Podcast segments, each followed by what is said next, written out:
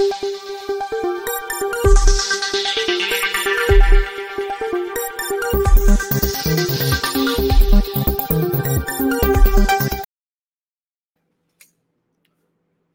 राम।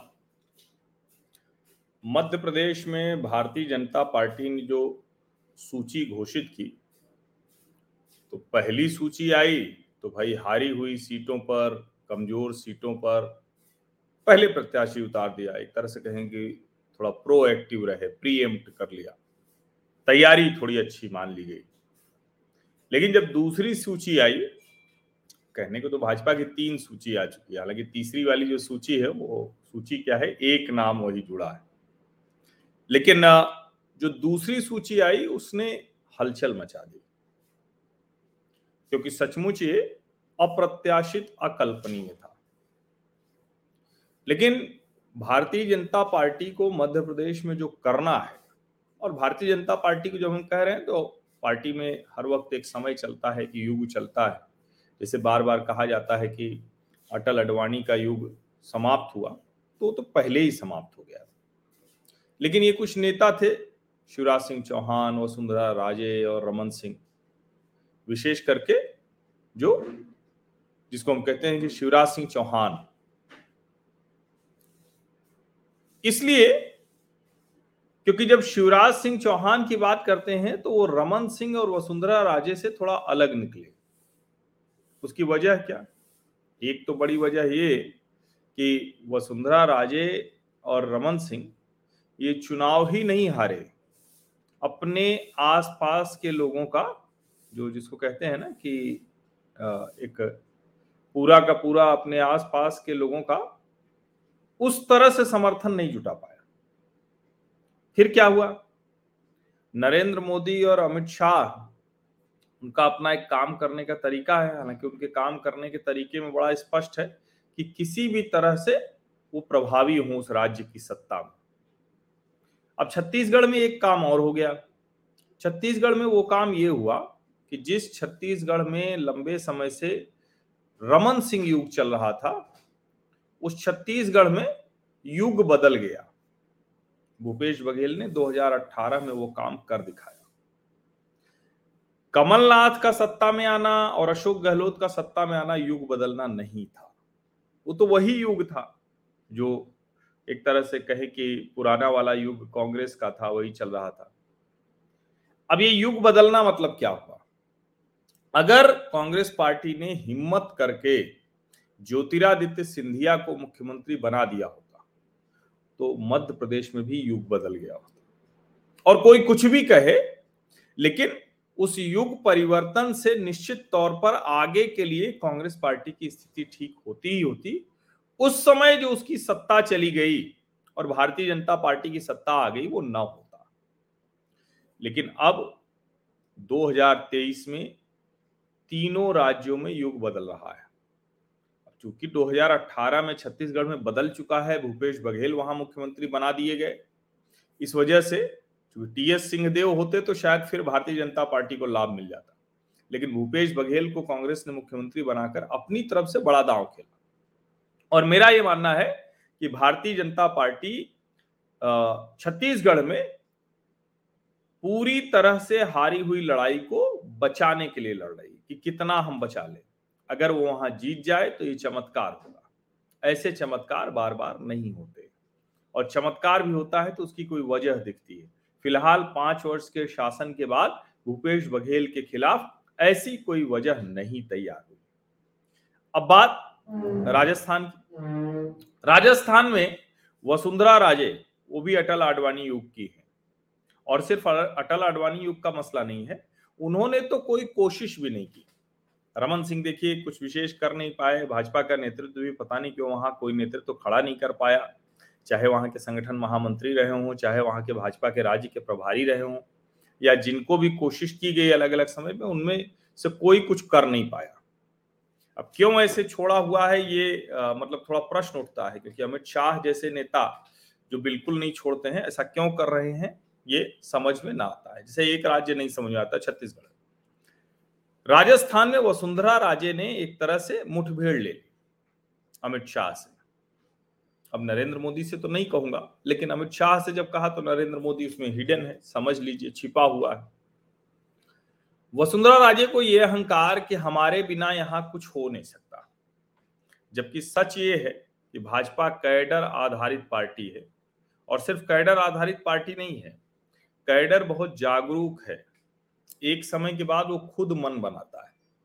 इसीलिए वसुंधरा राजे भले ताकतवर नेता हैं, उनका बड़ा प्रभाव है, लेकिन एक बड़ा वर्ग धीरे धीरे वो वसुंधरा के विरुद्ध होता चला गया।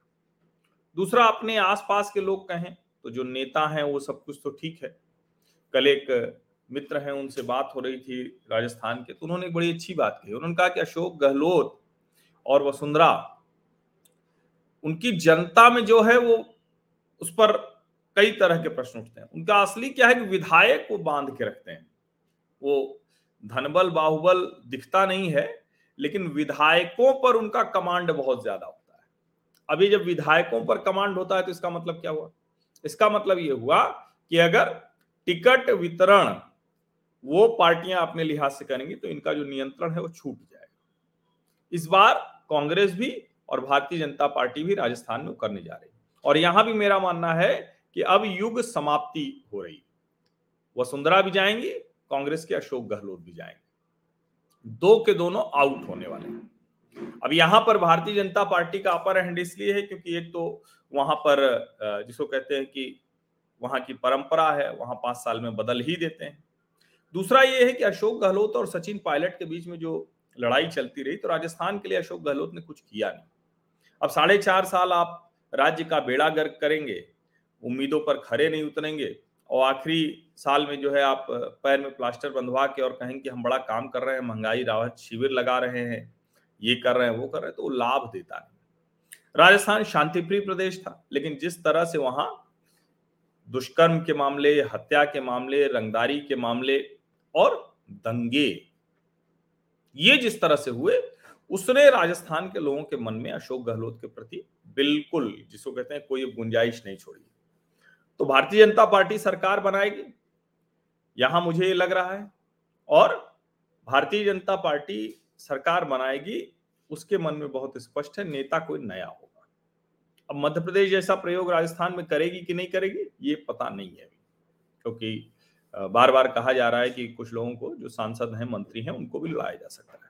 अब कई लोगों ने निराश भी किया, भाजपा कई कोशिश भी करती रही, लेकिन अब उसमें किस, कितनी सफलता मिल पाई है, कितनी आगे मिलेगी, ये देखने वाली बात हो। सकता है कि एकदम कोई नया नाम आ जाए, जो एकदम, जो राजस्थान का तो हो, लेकिन पार्टी में बड़ी भूमिका में हो, लेकिन जो है, वो राजस्थान में राजनीति में कुछ ना हो। तो हो सकता है कि भारतीय जनता पार्टी कुछ अलग तरीके से सोच ले। मध्य प्रदेश की अगर बात करें तो यहाँ भी शिवराज और कमलनाथ युग, दिग्विजय युग अब खत्म। दिग्विजय युग तो खत्म हो गया 2003 में लेकिन वो प्रभावी थे। कमलनाथ और दिग्विजय मिलकर अपने अपने पुत्रों की राजनीति को देखते हुए समझौता करके बैठे हुए थे। अब वो भी पूरी तरह समाप्त हो रहा है। और शिवराज सिंह चौहान अच्छे परफॉर्मर नेता रहे हैं, बढ़िया नेता रहे हैं। उन्होंने संघ और दूसरे नेताओं से बना के रखा। इसकी वजह से जो शीर्ष नेतृत्व यानी नरेंद्र मोदी, अमित शाह चाहते भी थे तो बदलाव नहीं कर सकते और विनम्रता है। आप उसको राजनीतिक व्यवहार कुशलता कह सकते हैं। अब यहाँ जिसको कहते हैं कि रीढ़ की हड्डी होना मतलब ये नहीं होता कि हर वक्त आप पकड़े अकड़े चलें। वो कहते हैं ना कि अकड़े हुए तो मुर्दे ही होते हैं। तो वो एक दूसरा संदर्भ है। लेकिन जो सही लोग होते हैं वो विनम्रता, समय पर झुकना, आप किसी के सामने बेवजह न झुके, लेकिन ये भी ठीक नहीं कि हर वक्त अकड़े अकड़े से घूमे तो फिर समय बदलेगा। तो अगर आपकी चलती रहेगी तो ठीक है, नहीं तो टूट जाएँगे। जैसे वसुंधरा टूटी, वसुंधरा को टूटना पड़ा और पार्टी बड़ी है कि उनका भ्रम बड़ा है, ये इस बार तय हो जाएगा। मेरा यह मानना है कि वसुंधरा को बिल्कुल वहाँ नहीं कर रहे अब सवाल शिवराज पर भी खड़ा शिवराज सिंह चौहान को भी मैं, मेरे लिए सबसे रुचिकर यही रहेगा कि अब उनका नाम विधानसभा प्रत्याशियों की सूची में आएगा या नहीं आएगा। अब अगर उन्होंने मन बना लिया अपनी भूमिका बदलने को, केंद्र में आने को, पार्टी में आने को, तब तो ठीक है।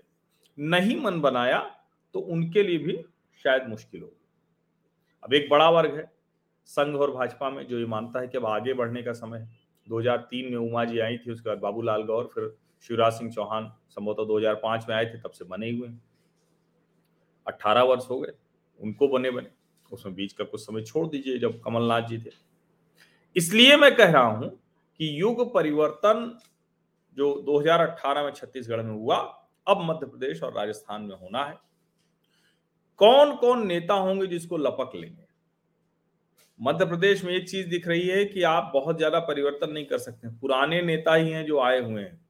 क्या वहाँ भारतीय जनता पार्टी कुछ और सोच रही है? या पुराने नेताओं में से ही कोई मुख्यमंत्री का चेहरा है? अब एक बात तो स्पष्ट हो गई, जैसे प्रहलाद पटेल, नरेंद्र सिंह तोमर और कैलाश विजयवर्गीय, ये नाम चल रहे थे। अब लगभग तय हो चुका है कि कैलाश विजयवर्गीय दरअसल उस सूची से बाहर है। ये लगभग तय हो चुका है। पश्चिम बंगाल के प्रभारी रहे, वो नेता बड़े दमदार माने जाते हैं। लेकिन, वहाँ के बाद थोड़ा सा जिसको कहें कि रिपोर्ट अच्छी नहीं रही पार्टी के भीतर। और शायद यही वजह रही कि महासचिव जैसे महत्वपूर्ण पद पर होते हुए भी बीच में उनके पास कोई काम ही नहीं रहा। और अब जिस तरह से बयान दे रहे हैं मेरी एक परसेंट इच्छा नहीं लड़ने की, ये वो मतलब बड़ा विचित्र सा बोल रहे हैं, हम तो सोचा भाषण करके चले जाएँगे। अब अमित शाह और नरेंद्र मोदी को ये तो पसंद नहीं आता है कि आप भाषण करके चले जाएँगे पाँच हेलीकॉप्टर से, तीन कार से। तो अब सब पैदल और कार से ही हो जाएगी इंदौर वन विधानसभा। तो वही करना पड़ेगा, लेकिन अब वो मुख्यमंत्री वाली लाइन से बाहर जा रहे हैं। ये आप समझिए। अब इंदौर भाजपा का मज़बूत गढ़ है। भले 2018 में संजय शुक्ला कांग्रेस के जीत गए, लेकिन उसमें तो कैलाश जी भी पूरी मन से, मेहनत से नहीं लगे थे। तो कुल मिलाकर ये दिखता है और अब जो मध्य प्रदेश में है, वो कुल मिला के यही चेहरे हैं, या नया चेहरा भारतीय जनता पार्टी तय करेगी, वो देखना होगा। अभी तो फ़िलहाल प्रहलाद सिंह पटेल और नरेंद्र सिंह तोमर, ये दोनों बड़े दावेदार के तौर पर दिख रहे हैं, अगर भाजपा जिस तरह से जीतती है। लेकिन ज़मीन पर देखें तो संगठन और बदलाव के लिहाज से जो संघ भाजपा, उनमें जो फटीग था, उनमें जो एक, निराशा थी, वो हटती दिख रही है। अब उनको लग रहा है कि नहीं, चीज़ें फिर ठीक हो रही और चूँकि अगर हम संघ के लिहाज से कहें, हिंदुत्व के लिहाज से कहें, राष्ट्रवादी विमर्श के लिहाज से कहें तो सबसे मज़बूत राज्य है मध्य प्रदेश गुजरात से भी अधिक। गुजरात में नरेंद्र मोदी जैसे नेता थे, इसलिए ज़्यादा वो मज़बूत दिखता है। वहाँ उन्होंने बहुत प्रयोग किए, बहुत कुछ किया। लेकिन यहाँ भी भाजपा ने बहुत कुछ किया और शिवराज सिंह चौहान ने बहुत कुछ किया। अब आगे उसके पास, भाजपा के पास ये कहें कि गुंजाइश रहेगी कि वो इसको आगे बढ़ा सकती है। लेकिन एक बात तय है, तीनों राज्यों में युग परिवर्तन का वक्त अठारह में वहाँ हो गया, तेईस में इन दोनों राज्यों में हो जाएगा। और देखिए, भारतीय जनता पार्टी को अगर देखें, युग परिवर्तन उसने सभी राज्यों में किया है। बिहार आप देख लीजिए, सुशील मोदी नहीं रहे, नए नेता सब आ गए। अब कितने अच्छे, कितने बुरे, कितना वो लड़ पाएँगे, वो अलग बात है। मत, महाराष्ट्र देखिए, युग बदल गया, देवेंद्र फडणवीस नेता हैं। तो जिसको कहते हैं ना पार्टी समझती है। अब त्रिपुरा में विप्लव देव को लाए, उम्मीदों पर खड़े नहीं उतरे, लेकिन जिसको कहते हैं ना कि युग परिवर्तन वहाँ भी कर दिया। पश्चिम बंगाल, अब पुराने नेता नहीं है, नए नेता है। हेमंत विश्व शर्मा कांग्रेस से आए हैं, लेकिन एक तरह से कहें कि चेंज है।